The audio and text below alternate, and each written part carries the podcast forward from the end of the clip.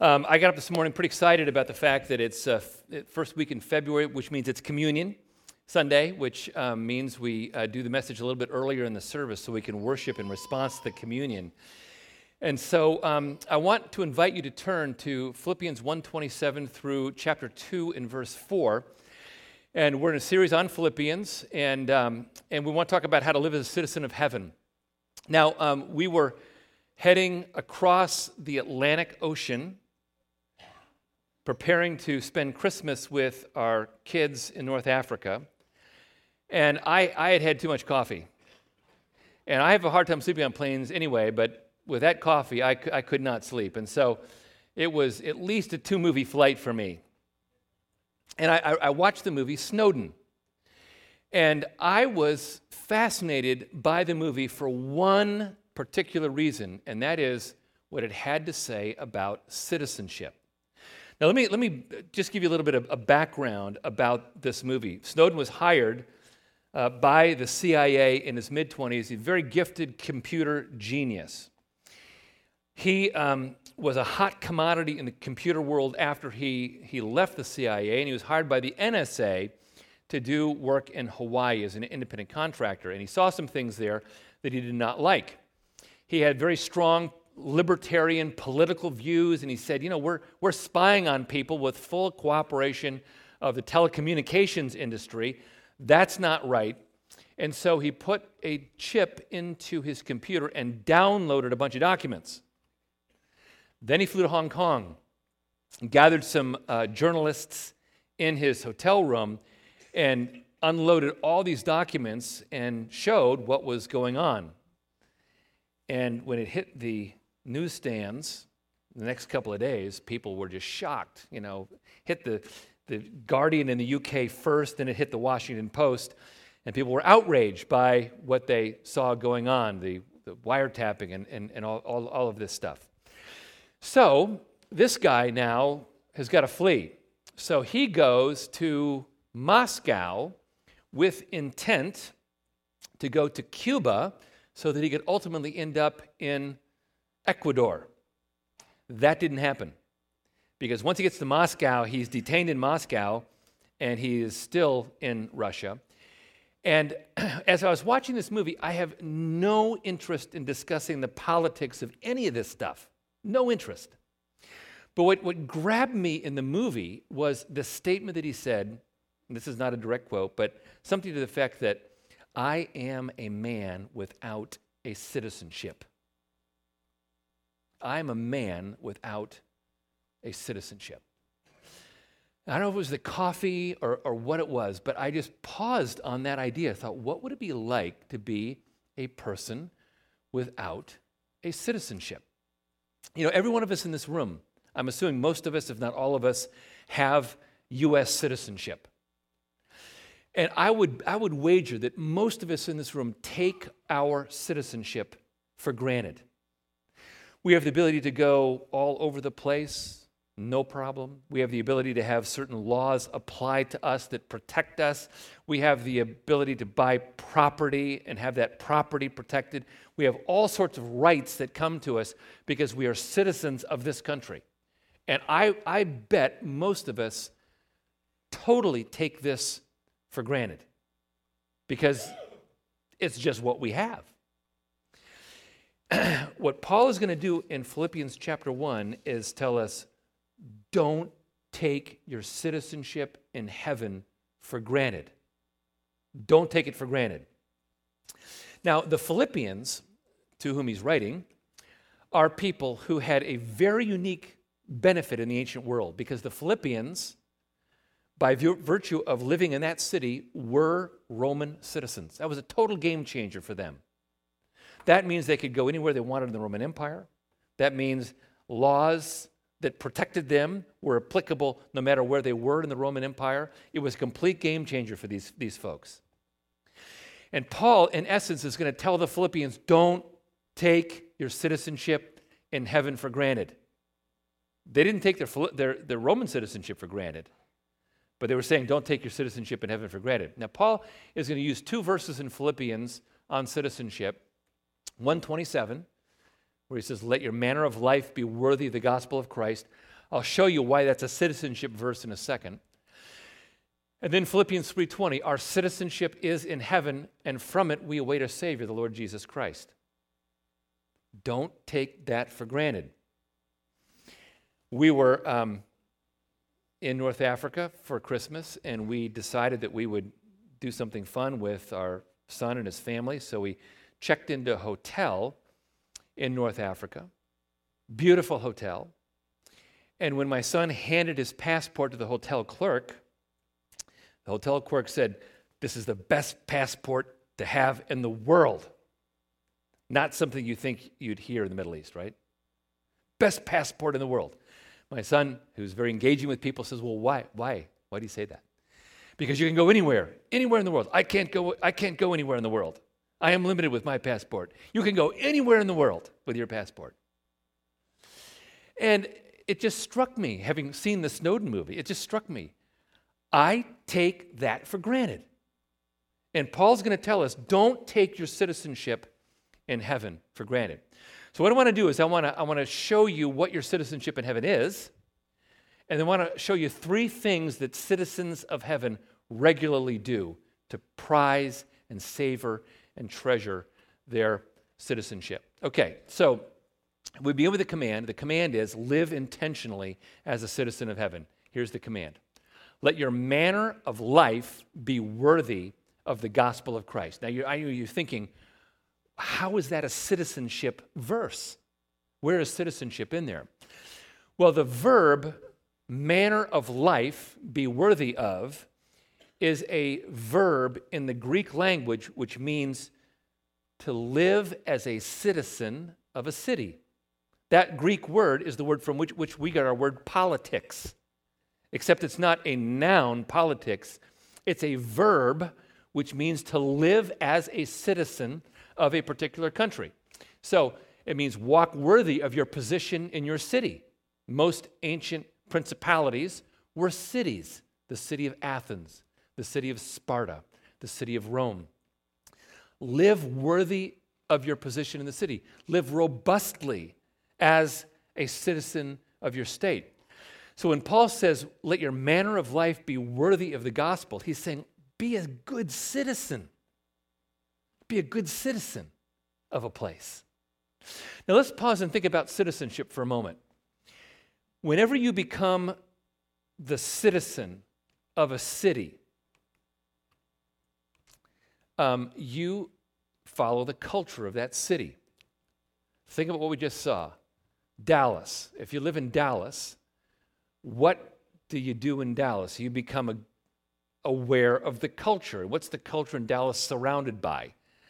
Dallas Cowboys football. Anybody see last night's awards, you know, where when Dak Prescott was brought up to be the rookie of the year, who did he bring up? He brought up Zeke Elliott. He says, I want to I wanna cut this thing in half. This is part Zeke's. You know, if you, if you live in the city of Dallas, you're conscious of the culture of that city. Same thing is true of the city of London. City of London is a very arts oriented city. If you live in the city of London, you're very aware of what's going on in the arts culture in London. Actually, you know, England gets a bad rap about food. But the food in England these days is extraordinary. It's amazing. If you live in London, you're aware of the food culture and the arts culture of London. Let me give you a fictitious uh, city. Uh, this is this is the city of Minas Tirith in Gondor in Middle Earth. If you've read the Lord of the Rings trilogy, you know this city. There's the city of Minas Tirith. And if you're a citizen of Minas Tirith in Gondor, you know about the culture of that city, how it's found in all these ancient kings. What I'm saying is this to be a citizen means you're highly aware of the culture of your city.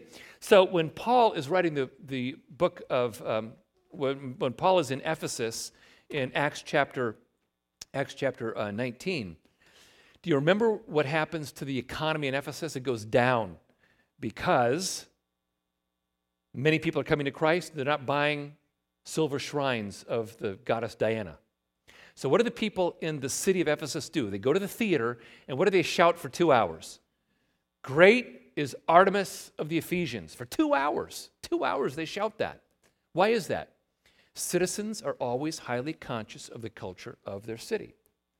So here's Paul, here's Ephesus, and here, here's the temple of Diana, and Paul is messing with their culture.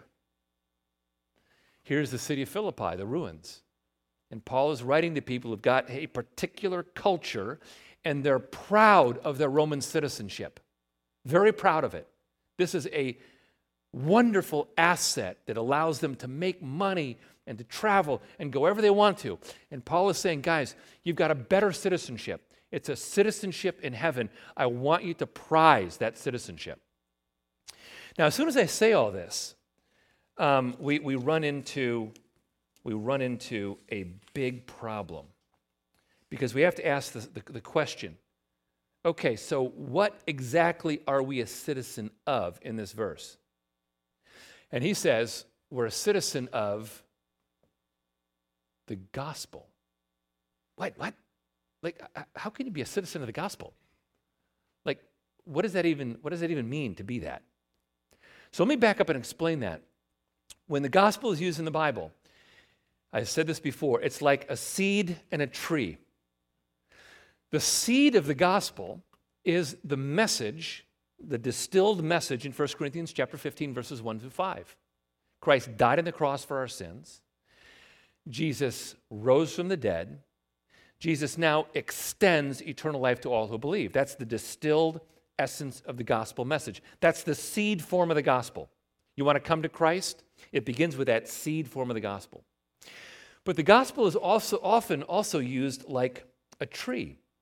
In other words, the idea is the good news is not just coming to Christ, it's living in Christ. It's not just salvation, it's sanctification. It's not just the benefits of going to heaven, it's living on earth with heavenly power. So when Paul says, walk worthy of your citizenship in the gospel, he's referring to the tree part of the gospel. The idea, live worthy of the results and the benefits of the good news. Let me just give you a, a few biblical ideas about this. Mark 1:15. Jesus says, The time is fulfilled and the kingdom of God is at hand. Repent and believe in the gospel, the good news. This is before the cross. So the good news, the good news is something before the cross. What's the good news here? The good news is that if I come to Jesus, the resources of heaven are now open to me. I can live in the kingdom power, in the kingdom presence of God. Jesus continues and he proclaims and brings the good news of the kingdom. What's that good news? The good news is if I come to the person of Christ, the kingdom power of God is instantly available to me. I have power, I have the presence of God, I have the authority that comes from being in his presence. Let me just pause for a second and, and just say what I mean by, by kingdom. God's kingdom is his invisible supernatural presence. Think of it like this if you were to walk into a swimming pool and begin to walk through the water, would you be conscious of the wetness of the water? Of course you would, particularly if it was cold. You'd be conscious of the wetness of the water. As you're swimming, or as you're walking through, you know, the water, you're, you're conscious of, of moving that water as you, as you walk or as you swim. You're aware of the water. God's invisible kingdom presence is, is real, just as real as that water would be in the swimming pool. God's kingdom presence means that He's right here, right now. He's back at your house. His presence is in the Milky Way galaxy. His presence is in the Andromeda galaxy. His presence is at the farthest reaches of the universe. He is omnipresent. And to live in his kingdom presence means you walk very conscious of his presence with you and his power around you. Now, some of you probably are thinking, what? Like, I don't even, I don't even know what that means. Well, if, if, if that's you, I got great news for you.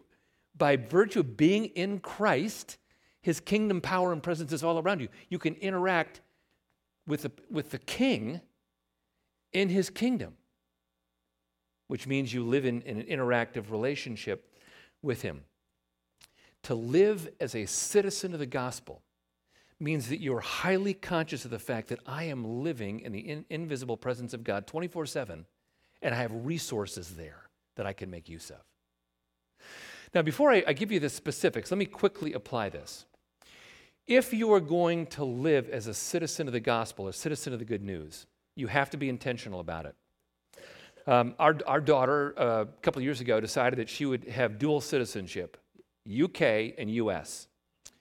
She married uh, our son in law, a wonderful son in law, is born and, born and raised in London. So she, she married him, and, and she said, I'm, be, I'm going to become a dual citizen. Well, that was a highly intentional thing for her. She had to learn all sorts of things about the Tudors and the Stuarts and the Plantagenets and the kings and, and the lines of kings and, and how the parliament worked. I think she ended up knowing more about that than our son in law, who lived there his whole life. It was a very intentional process. And the day that she became a citizen was a, was a big day for her and their family. But it was, it was the result of a very intentional process. If you're going to live as a citizen of the gospel, a citizen of heaven, it has to be a very intentional mindset for you. It's not, you don't just go into kind of spiritual autopilot. You think about this and you respond um, with, with intentionality. Um, the easiest thing in the world in the year 2017 is to live as if God is not real. So, what do I mean by, by living as if He's real? When we were in uh, North Africa, we went to an IMAX theater and we saw Rogue One, Star Wars Rogue One. You, you, everybody know who this is in Rogue One? Chirrut Imwe. In this movie, he has a mantra that he repeats over and over and over again. Um, the force is with me, I'm one with the force. Repeats that over and over again. The force is with me, I am one with the force. The force is with me, I'm one with the force. By the end of the movie, you, you memorize the line. The force is with me, I'm one with the force.